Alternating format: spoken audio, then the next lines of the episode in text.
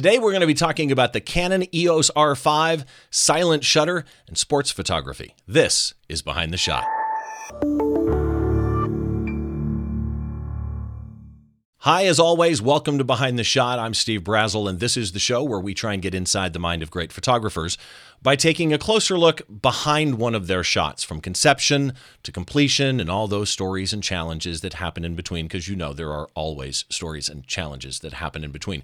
I do want to remind you if you want to see today's photo, if you're listening to the audio version of this show, and you want to see today's photo, make sure that you go to the website. It's behindtheshot.tv.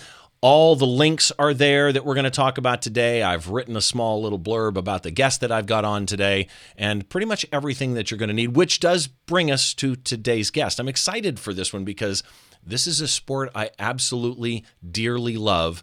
Washington, D.C. based sports photographer and a Canon Explorer of Light, Simon Bruty. Simon, how are you, man? Uh, Steve, I'm good. Uh, thanks for having me on. It's my pleasure to have you on. Your work is nothing short of stunning. Uh, I, I the uh, the people who watch this show regularly know how this works, but I'll go through somebody's site, you know, try and learn about them and understand those traits that kind of transfer from photo to photo for a photographer because we all have that kind of common theme in a lot of our photos. And your photography, you've got stuff. I I think I sent some to you at one point that we were talking about possibly doing the slow, the, you know, the the drag shutter or panned bobsled shot, and your eye, man, is amazing. Yeah, thank you, man. I mean, what, I don't know. How, I can't top that, Steve. Well, I mean, that's you know. I'm, uh, I'm here to, to is on the way. Well, and here's the thing there's about 50% of the people that watch this on video, and about 50% of the people listen to the audio, and many of them have told me they don't want to see the shot until after we describe it because they want to see if they can picture it right. And I want everybody to know ahead of time that, that the way Simon shoots, you'll see common themes in his shots of really unique angles and really unique points of view and in every way, your choices tell that story. And, and that brings me to your background because as I was browsing your portfolio, there are, you've shot it seemingly all over the world. Is that pretty accurate? Yeah, yeah. And beyond it. Sometimes. And beyond it. Okay, good. Mars rover has has competition. There are there are things in your background I wonder if they color your photography. So you're originally you're from London, England. Uh, obviously, spent time being raised there, but you were also raised in Cape Town, South Africa. And I'm wondering if, if that upbringing, the multicultural, the multinational type upbringing, does that international flavor in your life color your photography, do you think? Wow, that's a pretty deep question to start with, Steve. I'm not that deep either, mate. So uh, I dive in. I, I, suppose I suppose there is some. Yeah, I, I, I mean, I've always loved traveling, so uh, I don't know. Uh, yeah, I mean, you definitely get a different outlook on life just because I spent time in a different country. So I would say that that definitely plays in. I mean, I think I was lucky enough to you know work as a sort of grunt or gopher in a photo agency. And by by doing that i got to see so many different types of photography connected to sports. Which and i think that sorry.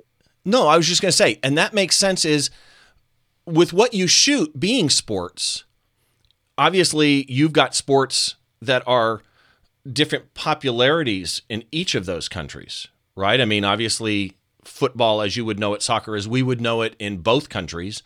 Um, other sports that are going to be native to a particular country, and that that's kind of what made me think of it. Is when I look at your Olympic shots, which are multiple sport, um, the bicycle stuff and and stuff like that. But by the way, the bicycle stuff is just so awesome. But when I look at those type things, it, there's got to be something in there to me that you have seen sports differently than a standard American that watches the NBA, Major League Baseball, and the NFL. right? Because you've seen different styles of an athlete of an athlete using their body to accomplish something. Yeah, I mean, I, I would. Yeah, I mean, I think working in that agency when I was young, um, that was defining for me because the photographers who were working in the agency called Allsport at the time, they were very, very good, and they were brilliant with long lenses. And at the same time, the agency was uh, syndicating work from uh, a French agency. And the French agency material was a company called Vandystadt. And the French photographers were shooting climbing in the Maldives. They were the skiing in the Alps in this these incredible colors. And I think that sort of combination for me allowed me to sort of, you know, break, you know, like try to shoot a little bit more like the French while whilst having this ability to use a long lens, which I learned through that London agency. That just that brings a thought to my mind though. I mean, obviously you want to know your subject, right? Obviously you want to know the sport that you're shooting. But for some for a French photographer that's photographing skiing in the Alps to then suddenly turn around and go shoot American football would be a drastic change. Sure. And I'm guessing for you, with your upbringing or what you shoot now, are there any sports now that if you were to, because you've shot kind of everything, it seems like, but are there any sports now that if you were to if you were to walk to the sideline of that sport, side court, whatever it is of that sport, that there would be a little uh, a little trepidation of I hope I get this right because this is not a sport I know well. you've always got to have a little bit of trepidation. You you got to have, you know, you've got to be a little anxious, nervous. Um, otherwise, for me, there wouldn't be a point shooting. I, I got to be like really kind of on it. I've got to be thinking solely about what I'm about to photograph. So that all helps me. And, and obviously, as you point out, Steve, shooting something different, uh, that really sort of uh, heightens those senses for me because you know it's not just that I want to make a great photograph. It's like, am I am I going to get hit or you know I'm going to be in the wrong place and get run over? That wouldn't be a good move. Um, so I, I, like this uh, ability to shoot lots of different sports. Yeah, and you do it quite well. Your your client list is like a who's who: ESPN, Nike, Reebok, Sports Illustrated, the International Olympic Committee, of course, Canon, because you are a Canon Explorer of Light, which I've had a number of Canon Explorers of Light on, and and like all the camera companies have their ambassadors. This is an elite group of people that you're in. Uh, you've shot for the England Lawn, Lawn and Tennis Club, so your your client list speaks highly. Your photography has won some awards, and as I was looking through the awards that your photography has has acquired, a couple of them stood out to me because, I mean, let's be honest, there's award levels in photography. You know, local photography level being one of them, and then these international awards. The Lucie Award for Achievement in Sports Photography. Yeah. Accomplishment, right? yeah, I mean, uh, yeah, I mean, I mean, it's it's obviously, yeah. I mean, I don't know really what to tell you about the awards. You know, they um, they're great. World Press Foundation was one of them. London Observer yeah. World's 50 Greatest Sports Photographs. When I when I read that quote, when I read that that you know Accolade. You're embarrassing me, Steve. I thought we were talking no, no, about one. And, and here's the thing, though. I don't mean it as I don't mean it as you know, let's make Simon blush type thing, right? Yeah. But but when you yeah, right it there you yeah. Uh, yeah. But when when you reach a level where when you reach a level where your photography is recognized like that, that does have to be called out because I use some classic sports photography when I talk to other photographers. For example, I'm a music photographer, and everybody's always worried about high ISO noise because we live at 3200 and 6400. And I keep telling them the most classic photos of our day, of at least my life, because I'm older, the most classic photos of our life are filled with noise, and nobody ever looks at, at Muhammad Ali standing over Sonny Liston and goes, "Oh man, a lot of noise in that." Yeah. Right? They don't do that because a, a, an iconic sports shot is just that. It's iconic. It, it is something generations know about. And and that last one, 50 greatest sports photographs, kind of kind of puts you into that. And you take it to you take it to a point where I think I think what I'm seeing in your photographs as I look through your portfolio is you tend to really use the features that are on a camera. Right? You in all of your photographs, whether it be the way you drag a shutter or or raise a shutter, is is very evident in your choices. The way that uh, you pan, like you're one of the most amazing. A lot of people like sports, motorsports photographers pan you're panning and use of sports I've never seen before. I don't normally see pans like yours of bicycle races or slalom or whatever at sports. That eye, that point of view is brilliant. So when we get cameras like an EOS R5 that has silent shutter, that's a feature you can utilize. And we're going to talk about that in today's shot. Before I bring up the shot, though, I'm curious somebody who shot as long as you have, somebody that shoots what you shoot, when a feature comes out like a silent shutter on an R5, what goes through Simon's mind of, oh my God, this is game changing for me. I don't have to use, you know, XYZ so that somebody doesn't turn and yell at me. Yeah, I mean, uh, I was jumping up and down. I mean, I, I, I was ranting and raving to a good friend of mine in the UK, and uh, you know, I was equating it to not quite as you know dramatic as analog to digital, but I think it's pretty damn close to that shift. I mean, certainly for me, I mean, and the mirrorless in general, right?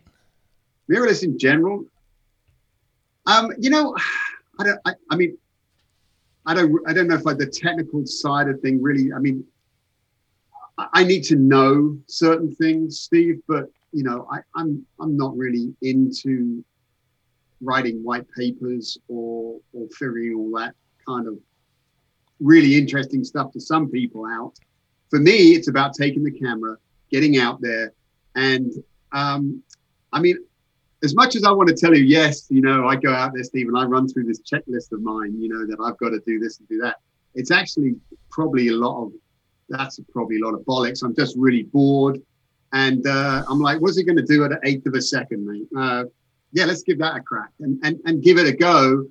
And then go, Jesus, that looks actually, wow, why have I been shooting all that other stuff, you know? So um, I think it's a, it's certainly a, a mix of of all of what you talked about, but I'm bored quickly. And, you know, I feel like I, I got that shot. Now, what else am I going to do? Okay. You know? So that's a really good point, though. First of all, I kind of wonder if most photographers bore easy. I, I yeah. because a lot of people I talk to, it's kind of that same kind of point of view and attitude. But you made the comment of experimenting, and I'm Uh, I guess that brings in the question of you're on a job, you're on a paid job. Sure. You you know you've got the safe shot. Right. Then you experiment, right? You're not starting with the experiment. How how how do you know when you've got the safe shot? yeah, it's a really good point. I, and I, I I would say that's been a somewhat of a mantra for me because you know the client is paying you to go to do an assignment and I've always felt obligated to come back with something for the client and probably something along the lines of what they've talked about a little bit. Try to make it work along the uh, the layouts that they've shown me, and then after that, when I feel that there is, you know, I've either got close or I nailed it, I feel like there's a you know certainly an ability to put my spin on what is happening in front of me. Um, and I, I, I gotta say, I mean, if you don't do that as a photographer, then you you really get trapped a little bit because you don't experiment and you photography becomes just a job.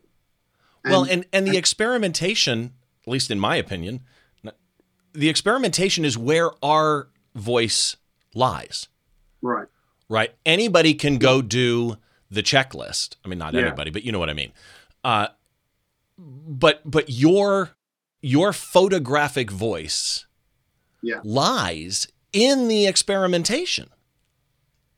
Yeah, you're you're dead right. I mean, I think that's a really that's a crucial point that photographers have got to remember.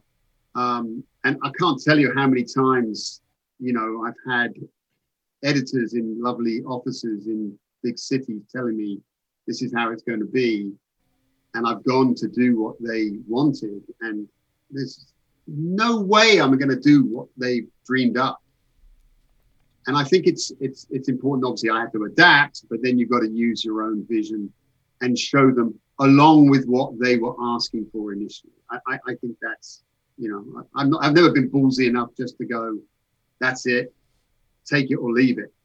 I, I've always wanted to work again. Yeah, yeah, exactly. So, real quick, for those of you that are listening on audio, uh, keep in mind you can see all the links that we talk about. You can see the photo itself over at behindtheshot.tv. And uh, there's just find the, the blog post for this particular episode. Again, I wrote a little thing about Simon, gives you a little bit of his history, all the links uh, to reach him. Also, if you are watching this on YouTube, because keep in mind, the podcast is available wherever you get your podcasts in either an audio format or a video format. You can subscribe to one or the other, or for that matter, both. And the video is also available on YouTube. If you're watching on YouTube, make sure that you go down, click the subscribe button while you're down there, click the bell. When you click the bell, there's a menu, choose all. That way, you know whenever a new uh, episode or show is released, including the critique shows that I do with my buddy Don Komarechka. So that kind of brings us into some some questions about photography in general before we bring up the shot. Shooting high-end sports photography. In the years you've been shooting it, what what are the most definitive changes that you've seen in the world of high-end sports photography? Because clearly the shots from today and the 70s are different, for example. What what are the changes that you've seen in your world? I mean, you know, autofocus was a game changer um, in sports photography. You know, that's um, that really leveled the playing field between guys and girls who could actually manually focus, um, and that brought everybody onto the same plane. So, kind of a yeah, autofocus would definitely be the first thing, and then obviously, secondly, you know, digital uh, the trans the move to digital was Did you enjoy that, by the way? I I did because I was there was never any pressure to to work digit, digitally. You know, a lot of newspaper photographers and agency photographers were forced in on the early part of it, where the cameras, you know, you pressed it, you waited ten seconds, and Right. you got an image. And in sports, you know, that you had to re-dial in how you shot. And so I never, I went from a, I think um, I've got it behind me. I think it's a, a V Canon EOS 1V film camera, and I went straight to their digital camera, which was almost the same. Almost the same. So You know, the ergonomics were the same. The dials were the same. I, I didn't really change anything. I just obviously the workflow changed the back end for me, but um, I never had to go through this. I mean, I, I mean, I've talked to some of those guys who had to press the shutter. And yeah, huge lag, huge lag, low megapixels, which okay, but that brings in a big problem. Like you said that obviously won't work in sports, which it won't work in a lot of different forms of photography. Sure, sure. But but in the world you're in, you know, for that matter, even high school sports, this statement would be true. So I don't know what I'm talking about. But in the world that you're in, in the high end sports, you live by one time moments, moments that will not happen again, that you can't stage again, right? You're not a wedding photographer that can say to the bride and groom, you know what, I need you to stand under the, the canopy again and pretend to do the ring because uh, somebody walked in front of me. You can't do that, right? Yeah. So I've tried it a length- few times, Steve. You right. not see me running on the field naked, trying to get them to redo that play. It'll do it. Look over here. Well, but that's the thing, though. Running naked would answer this question too, by the way. But how do you keep focused over the length of a game? Because when you're shooting, it's it is literally for hours. Critical moment that oh, I need to capture that. After critical moment, oh, I need to capture that for hours on end. That's that mentally it reminds me of there. There are musicians I know when they come off stage, they won't talk to anybody. They go hide in the the dressing room for a while because they just need to kind of shift their brain point of view. How do you stay focused for that kind of time, moment after moment? Oh man, I missed it. Yeah. Um, Christ, I wish I knew. Aside Um, from running naked down the field, apart from that, yeah, that that fear, obviously. Um, I mean, the concentration thing is something that is kind of underplayed by a lot of people who, who, who work in sports photography. I mean, you you really ha- if you're not concentrating, as you just pointed out, you miss it, and there's no getting it back. So you and it could be kind of- it could literally be the cover shot. Sure, yeah, and it's gone. And you're like, okay. I mean, I certainly don't feel good. I mean, I'm like, yeah, I, I need to be locked in a small room with no windows and padded, you know, for sure, when it all goes pear shaped for me. Um, I'm not particularly pleasant to be around when I miss it. Um, it's just, but the concentration is, is king. You got to be, you got to, I don't know how I do it. I don't know if I do it that well anymore. You know, the the smartphones are, tr- you know, they they kind of they're part of me now. You know, and it's, it's Right. really difficult in a down moment because I'm so important. Somebody would have, you know, WhatsApp me or texted me or emailed me or TikTok me or whatever it is, Slack, slacked me. Oh my god! All of these things are sent to distract you, and um, yeah, you've got to you've got to discipline yourself to concentrate. And uh, yeah, I'm, Yeah. I'm I'm waning. There, there, I'm, there I'm losing times, that battle theme. You know, I know the feeling. There are times I tell myself, put your phone in airplane mode, and that's a. I. because you know that's when the important call is going to come in. When you go into a shoot, do you have a shot list in mind, or is it purely seat of your pants? uh, um, no, I've thought about it. I mean, I've I've yeah, I've mapped out in my mind what I'm planning to do, uh, and then of course when I get in there, I realized that that was you know what was I doing? I would have been better off you know painting a white wall somewhere. Um, so, I mean, it's it's definitely for me. I like to have an idea of what I'm going in to do, but nine times out of ten, I get in there and it's like, really? You thought you were going to do that, Simon? You're crazy. Right. So here's the question. You know, it's it, this is the lemon juice on the cut. Has there ever been a critical shot that you afterwards realized you missed? So many, man. So many. So many. Surprising that I'm still bloody working. Well, I mean, Yeah. remote cameras not working, uh, wrong end. I mean, like I, I, I just actually, yeah. Somebody asked me uh, uh, recently about uh, um, there was a headbutt in the World Cup final between a famous soccer player Zidane, and I think there were like five to six hundred photographers in that stadium at the time, and I think it was not more than three photographers got it. and And that I was is- not one of the three. Let's put it like that. Well, and that's not uncommon. Like in my world of music, inevitably, the jump in the air, they're facing that way and I'm on this side. Yeah. And they do it three times in a row. So I walk to the other side going, he's going to do this again and I'm going to be over there. And he turns around and does it and I'm shooting his butt again. Yeah. So in in my world I have to research because there are a lot of bands I'll go shoot that I either don't know their music very well because it's a different genre or I don't know I know the music but I've never photographed them live. I don't know what their light shows like. I don't know what their stage presence is like. I don't know where Yeah. each member is. For what you shoot, you go photograph a, a team sport. What kind of research do you do? For example, okay, I've shot soccer all my life. I'm I'm shooting this club, but they've got a couple of brand new star players that are making history. I know I'm going to have to photograph them. Do you do specific research at that granular level?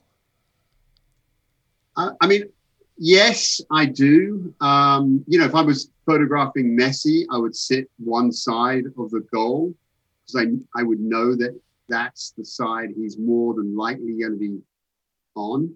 Um, you know, the shot we're going to talk about, I kind of learned about some of the intricacies of the player or the athlete as the tournament went on. And that really helped me um, when it came down to me taking this this photograph. Oh, um, oh, you know what? That's a perfect segue.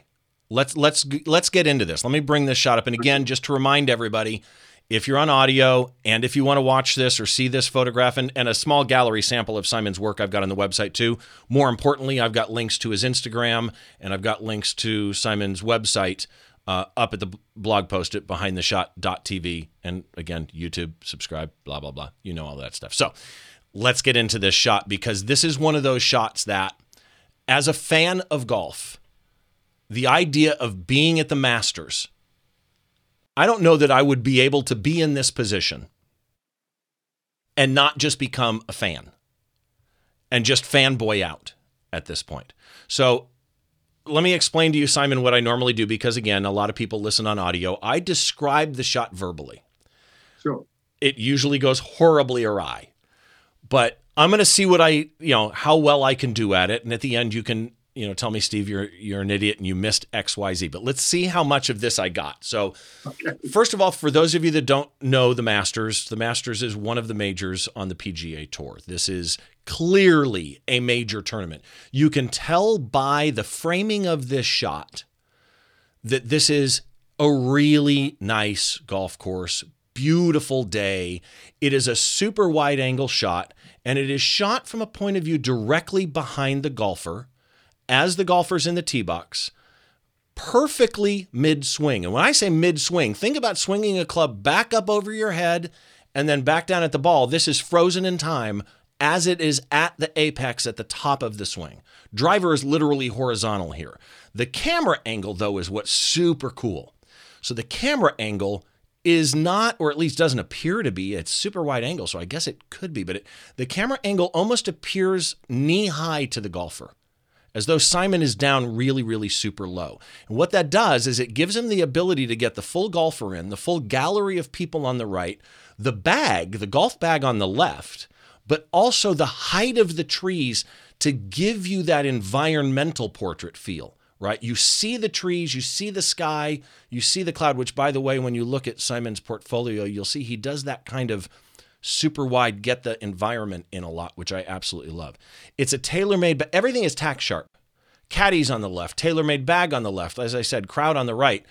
And this particular hole, you are looking straight down the fairway, trees on both sides. And here's where this gets amazing to me these colors are insanely spot on. Like, I literally feel like I'm standing at the Masters watching this happen. Top half of the body is above the tree line in the distance. So nothing is intersecting this golfer from the waist up. It's the old head in a clear spot type thing, but it's the entire part of the body that's got the movement, the moment completely clean against the blue sky, not even really intersecting the clouds other than the club. And there are details absolutely everywhere about right? Why do you need me on the show? Right? Well, you just described it so well. There's nothing because I, I don't say. understand it. so, for example, for for those you made choices here I don't understand and I wish I thought this way, right? I don't think this way and I need to. So let's start here. Canon EOS R5. According to the EXIF data, it's a 24 to 70 RF 24 to 70 2.8 IS. It yeah. shows that you were in manual mode. Do you always shoot manual mode? I mean, a lot of the time. Yeah, it's when I can't work out the light and I'm start futzing with all the programs. Do you? But a lot you, of times, you know, I'm in manual mode. Because I, I, know a lot of sports and outdoor photographers that shoot action do uh, on occasion go aperture priority or you know time value or whatever shutter priority. Do you ever switch, or you're like ninety percent manual? I'm like ninety nine percent. Oh, okay, interesting. Um, I mean, I, the, the, those programs are great. Um, I mean, I just can't afford for it to make one small mistake and then I'm buggered. So I kind of, if it's if I'm going to make a mistake, I know where to go and I know who to speak to. Right. You, you, I know who to speak to. Yeah, exactly. Okay. And I uh, can't call up Canon and say, for Christ's sake, man, what's going on? Your camera made the wrong gonna, choice and I blame, lost the job. Yeah. Steve, we're going to blame somebody else if we can. It's within your nature to as a photographer. I mean, come on, you've heard it a million times. You know, oh, he jumped the other way, or you know, the light yeah. was in my eye. It was too sunny. It was too rainy. But when you still have to get the shot. Answer for that. You have to. I tell people all the time. I don't care what happens at that show. You still have to get the shot. And if if it's nothing but a silhouette against backlight and there are no front lights, you still have to tell the story. And right. you made choices here. ISO 200, f2.8, interesting. One six hundredth of a second. The 2.8 is interesting. Uh, I don't know what. Uh, this was 24 millimeters. 24 millimeters on an R5 at 2.8 is a pretty shallow depth of field. Why is there so much detail here? T- yeah, I mean, 24 good, is wide, but it's not 15. Yeah. yeah, it's a good question, that actually. I, I, don't know what the answer is. I'm looking at the, I have the image up on the left here. Uh, yeah, it's a good answer. It's a good question for me there. I, I use a polarizer as well. You um, shoot sports with a polarizer? Yeah, I, I, I mean, it was come on, puffy white clouds, it's a given. You know, that explains that. this color. Yeah, I had it. I had it in my, um, you know, back, blew the dust off, and you know, jammed it on the front of the 24 to 70. I mean, I, I had thought about this image. I knew this is not. I mean, as much as I want to tell you, Steve, I was the only photographer there, and no one's ever discovered this position before. I would be lying because this is behind the 17th tee box and obviously it kind of you know yells the masters. So what you can't see are the the the the, the, the bundle the the group i don't know what the correct word for a shoal of photographers or a gaggle, yeah. But um we are if only the you know he, Dustin Johnson, that is, by the way, who won the tournament. If only he's he could photograph us because it would it was a it was a shit show back then. So th- this is auto white balance, but okay, there's a gaggle of photographers behind Dustin Johnson here, and you're at 24 millimeter. How close are you? Uh, not as close as you as, as, sometimes you are. I mean, I I didn't have the 15 to 35 with me, so it was the only lens I had. So I was using it, uh, and maybe I would have liked to have gone a little wider. But you know, hey, it is what it is. You know, you got to get on it, with it. I, I guess they're used to playing with you know people close to them look at the gallery on on the one side but the 600th so two things here strike me the 2.8 for the depth of field is interesting to me the polarizer is really interesting to me because that affected your shutter speed and you still managed to get one 600th of a second out of this and i imagine for you shutter oh, speed oh, it, is your priority I mean, you know, the cameras have got so good now. I mean, you know, you talked earlier about how you had all those problems in, you know, photographing bands. I mean, yeah, we always dealt with that and we always were like really cognizant about how, you know, you had to go low for quality. I mean, Christ, now it's it's it's like wow.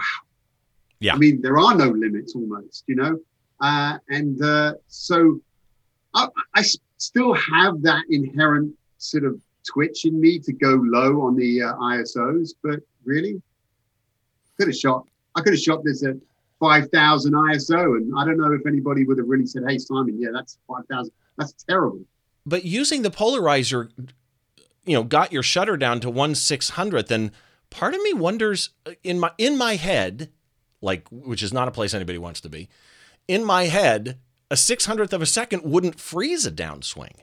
It's 16, 1,600. Oh, okay. So I read the EXIF data or wrote the EXIF data down right. All right, Yeah, that makes more sense then. It's 1600th of a second. Is that normal where for you? Yeah, I mean, uh, you know, I found with digital, from analog to digital, the the shutter speeds were they they always seemed slightly off because you could shoot film with, um, you know, get away with maybe a two fiftieth. You can never do that with bloody digital. You really have to go up there, crank it up. You know, over a thousand, sixteen hundred, two thousand a second. Um, Yeah. But then I go to the 2.8 and I'd be worried about the depth of field. So I guess my question is even though, okay, we know now that it came out all tack sharp with tons of detail, nose to tail, do you always shoot a 2.8 and doesn't that put a little shiver down your spine of, oh my God, what if, you know, what if the club's in focus and he's not?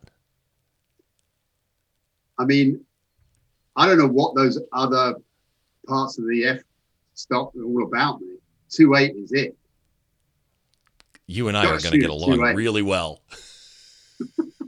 Because 2.8 to me, I tell people I put it at 2.8 because it it simplifies the exposure triangle. All I got to worry about is my my ISO and my shutter. The truth is, just give me 2.8 and I'm happy. That's really what it is. Are you kneeling? So I'm lying on the ground. Oh, you're prone. Yeah. Oh.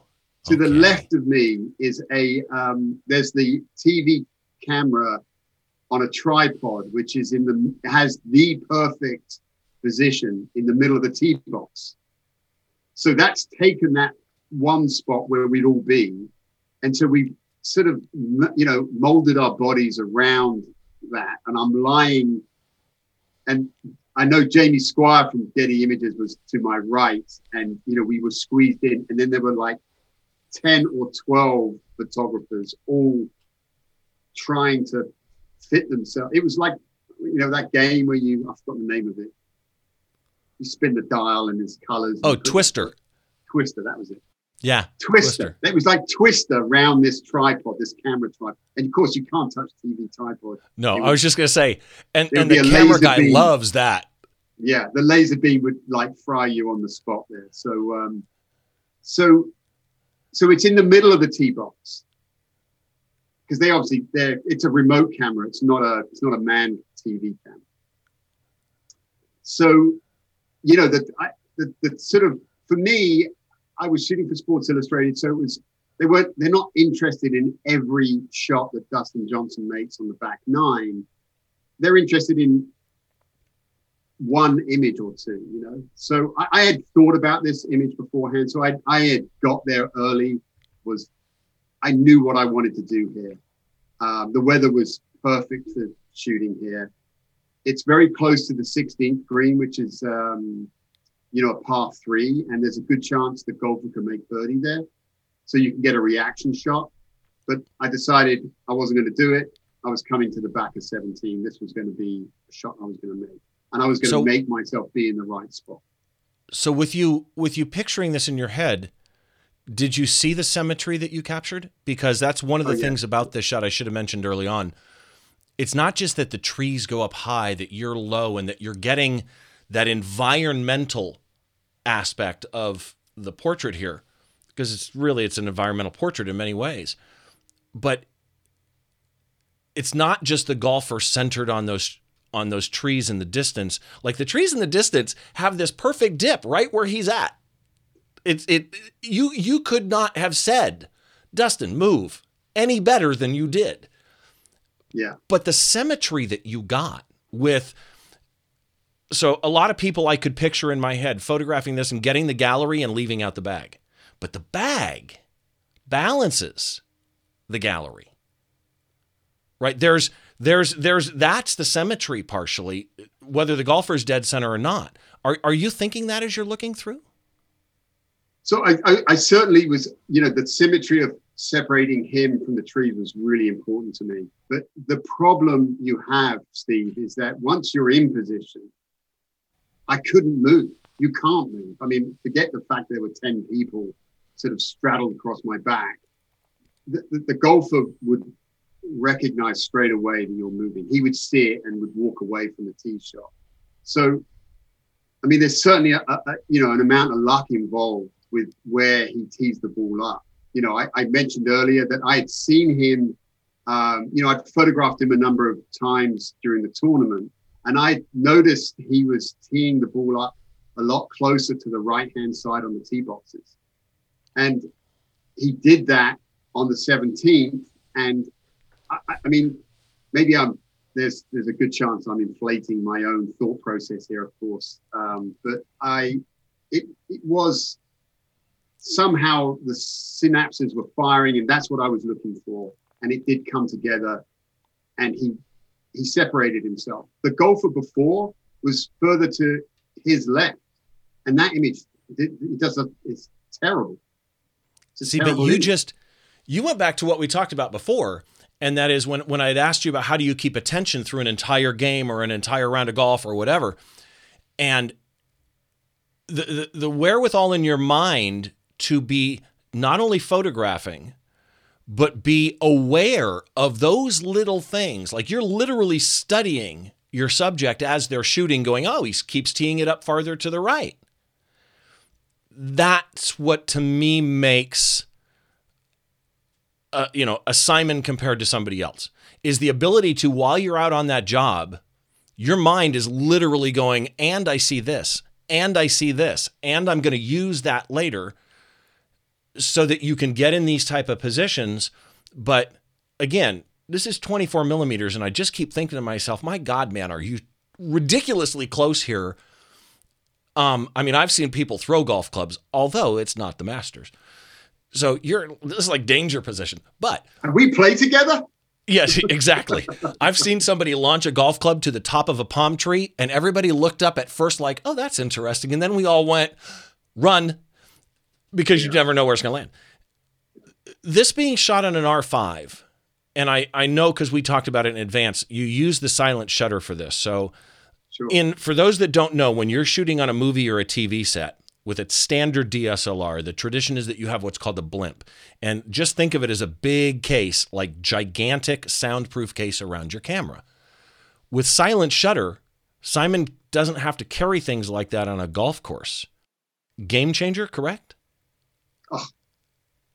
As I said earlier, I mean, I can't tell you how excited I was. Uh, you know, earlier in the year, Steve, I'd gone to the, the US Open. Um, I think it was in late August. And uh, the first morning, I'm out with the Mark III, and this golfer, Jason Day, goes into the rough, and I line up this image of him and I rip it on the motor drive. Fine, no problem.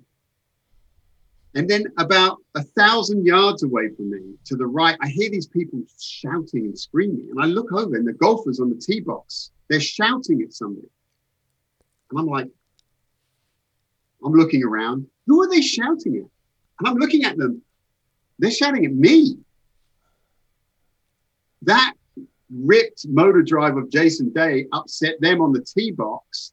No crowd around. The place is empty. I'm standing there like Times Square with big arrows pointing at me. And I have to go and photograph those guys later on.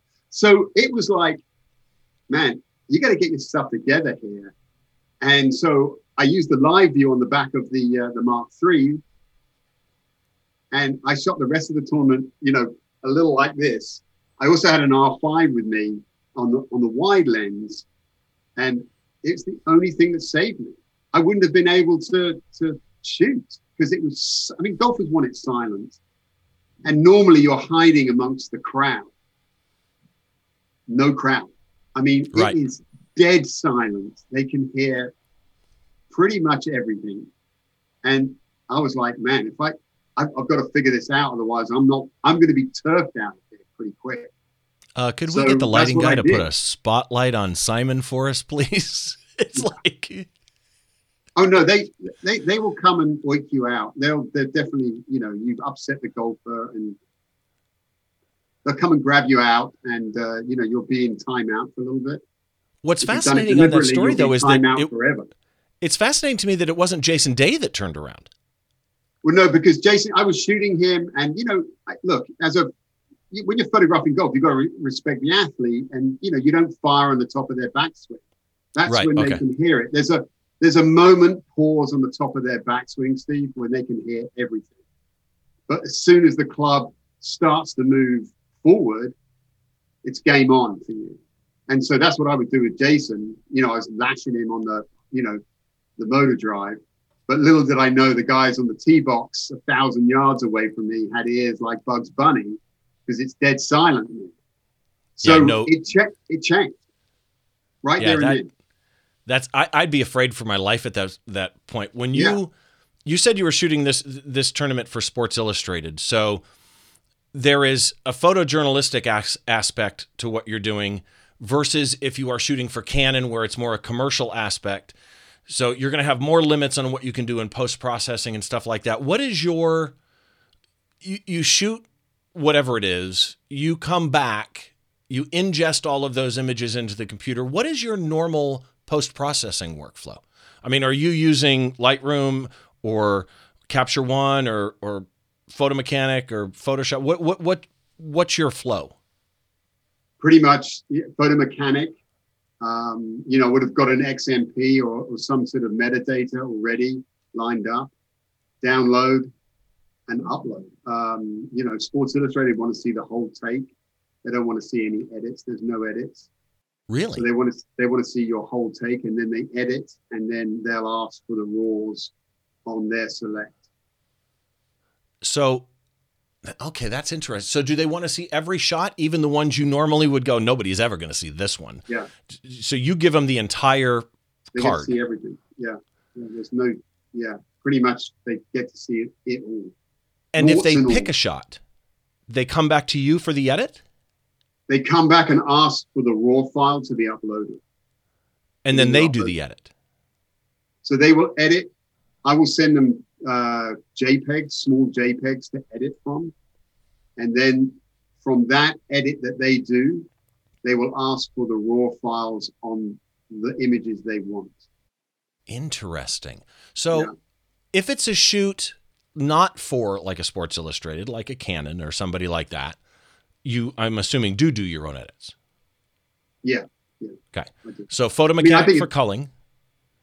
So definitely photo mechanic. Yeah, editing. Yeah, I love. I mean, it's, it's super easy program to use, pretty intuitive. What would you normally do to a shot? Like assume this was not Sports Illustrated this this particular image. Would your editing tend to be more on the light-handed side? My absolutely, yeah, yeah. It- for an editorial client, it would, yeah. There's, there's my editing. I mean, I, you know, some post production, but I mean, darkroom stuff. You know, nothing, nothing. Dodging, burning, color hand the correction. client. The, the client would see the image, and then, you know, we discuss it if it needed other things done to it. Okay. So let's take it a different way. You've been doing what you do at a level most people will never, ever get to. There are very few people that shoot at the at the quality and level and, and brilliance of the work that you present. So I'm curious when you talk to aspiring sports or action or whatever you want to call it, right? Photographers and it could be you know mom and pop sitting on the sidelines shooting their son's AYSO soccer game, whatever it is. Sure. What's your one tip for shooting action photography? I know there's 30 of them, but if you were to pick one, One, sell your cameras and you know have a good holiday. there you go. Have a nice dinner. I love it. No, I'm, So- not, I'm not that much of a. Um, I, you know, I think background. I mean, the basics are important to be honest with you, and Composition stuff. I can't, I can't say one one thing, but basics. I mean, composition. you know, I mean, obviously focus. How could you get that wrong? You know, I mean, you've got autofocus. Um, I think those things are really important. I mean, you mentioned it. You saw that, you know, with the photograph we're discussing. You know, the symmetry there. If I'd had him off, I couldn't have really. I would have been really upset with myself over that. This shot would work otherwise, but there is no question. The the symmetry is the shot in many many sure. ways. I mean, obviously it's the subject of the shot, but you know what I mean. The symmetry makes this shot, and and a couple of slight compositional changes here. Really, honestly, could have, like you said, you shot one where somebody was was you know a little bit further to the left, and and it's a completely different feel just based on that that compositional uh, tool. I mean, it wasn't even worth keeping. That's how bad it was. Oh, really? Okay. Yeah, I mean, it's just a, it's not, it's like night and day. Interesting. So, last question, and, and I, I surprise people with this because I, I'm curious as to to you know how this comes out. We all follow certain photographers that we like. For me, yeah. sometimes, most of the time, or at least a lot of the time, it's not even my genre. It's it's I follow certain f- photographers on an Instagram or whatever or Twitter because they inspire me. And right. it could be, you know, uh, a Jack Resnicki or or a Rick Sammon or a Scott Kelby or somebody like that who shoot nothing like what I shoot, although all three of those play guitar pretty much. Um, I'm curious for you, is there a photographer or artist or creative of some sort that you think people would like to see and should follow? Whew. And and I will say, like for me, I've never I never tell people this, but for me, I always mention almost the same photographer, which is Christie Goodwin. Christie's a friend of mine, and I love this woman dearly. She is the house photographer at Royal Albert Hall. And her work is amazing. Right. Even if you don't shoot music. She also does right. book covers and stuff like that. So she shoots a lot of things. But even if you don't shoot her genre, her her style will inspire. Who inspires you? I mean, the, I love looking at the the older sports photographers who had to. I mean, what they had to endure.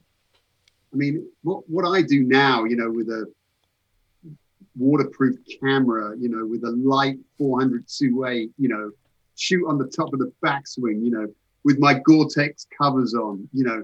I mean, Christ, those guys were in the mud, you know. Um, so I love the old sports photographers' work. I mean, I, I, I re- super impressed with the way they still manage to create unbelievable. I mean, much more artwork than than I am producing.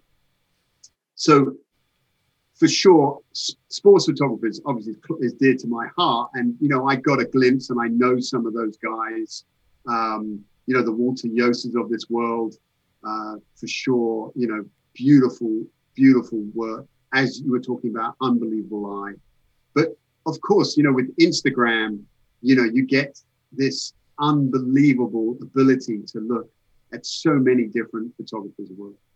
And obviously, I follow tons of people, not just photographers, but artists, um, young guys. Patrick um, Smith from Getty, Donald Miralle, always pushing the envelope a little bit. Um, so those guys are based around sports, but they're also shooting outside of it. So okay. And then you know the other thing is with that feed, you know, you just go down. We were talking about trying to be able to concentrate.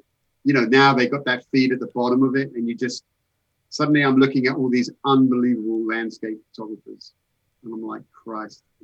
Yeah, I have mm. found myself more and more clicking on hashtags, right. and you know, I'll go to a music hashtag that's just random, and I'll right. find amazing photographers that no one will ever mention because they have like a hundred followers. Yeah. Right. And they're they're literally brilliant. I mean, this work yeah. is fantastic, yeah. and I don't care what they did to get it what they're presenting to me is amazing and inspiring and great. And it's because I would have never found them. Yeah, it's also depressive because I'm like, Jesus, yeah, so great. I'm never going to get another job in my life. Yeah, exactly. You're how old? Could you start shooting my pictures for me? I can't lift the 5D4 anymore. Yeah, exactly. Exactly. So if people want to connect with Simon Bruty, uh, SimonBruty.com. And by the way, for those of you that are listening on audio, if you're watching on the video, lower thirds have been coming up. If you're if you're listening to the audio version, go to the website. All the links are there. But I just want to say them out loud for the audio folks so that they know where to go. Uh, the website SimonBruty.com. It's B R U T Y, right? Yep. Instagram, you have two accounts. You have at Simon Bruty, and then you have Yeah. at any chance underscore. What is the any chance underscore? I just wanted somewhere where you know I could. I don't have to feel somewhat obligated, and I wanted one for the sport and one for things that you know intrigued me. You know, I mean, I try hard to make them, you know, good. I mean, i it's not just any old crap. It's not another food shop what I'm eating. But I just felt it was important for me. It's overflow. It's overflow stuff. Yeah. Uh, Sorry, everybody Over- again. Speak Links to are at HR, behind, Simon. links are at behindtheshot.tv. Simon, dude, this has been awesome. I'm Yeah, thanks, I am so glad to have you on this show because seriously, and and we're, we were joking about making you blush earlier, but all kidding aside, your work, sir, is absolutely fantastic. I am, bro. The, that that one award we mentioned, 50 greatest, you know, one of the 50 greatest or in the list of the 50 greatest sports photographs, no question about it. Simon, thank you so very much. I really appreciate your time. Steve, thank you. Thank you for having me on. When I get out to sunny West Coast, first whiskey's on me, mate. Okay, second second whiskey's on me. That would be fun. and if I come back to DC, which is one of my favorite cities that I visited, uh. I will I will be sure to uh, to hit you up as well. To everybody else, just a reminder for you: if you want to reach out to me, it's behindtheshot.tv or my website is Steve Brazill, like Brazil but two L's dot com. Uh, behindtheshot.tv, but the Steve Brazill is .com. If you want to hit me up on social media, that's easy as well. It's either at Steve Brazill or at Behind the Shot TV on either Twitter or Instagram. I spend most of my time on Twitter nowadays, but I'm active on Instagram as well, and I hope to see you there. And if you want to subscribe to the podcast, make sure that you do that wherever you get your podcasts, audio or video. And if you are on YouTube, just a final reminder head down, hit the subscribe button bang the bell. Otherwise, you're subscribed and still won't know what I do. Thanks so much, as always, for the support. I hear from you guys a lot on social media, and it's much, much, much appreciated. I'm Steve Brazill, and this is where we try and get inside the mind of great photographers by taking a closer look behind one of their shots. I'll see you on the next show.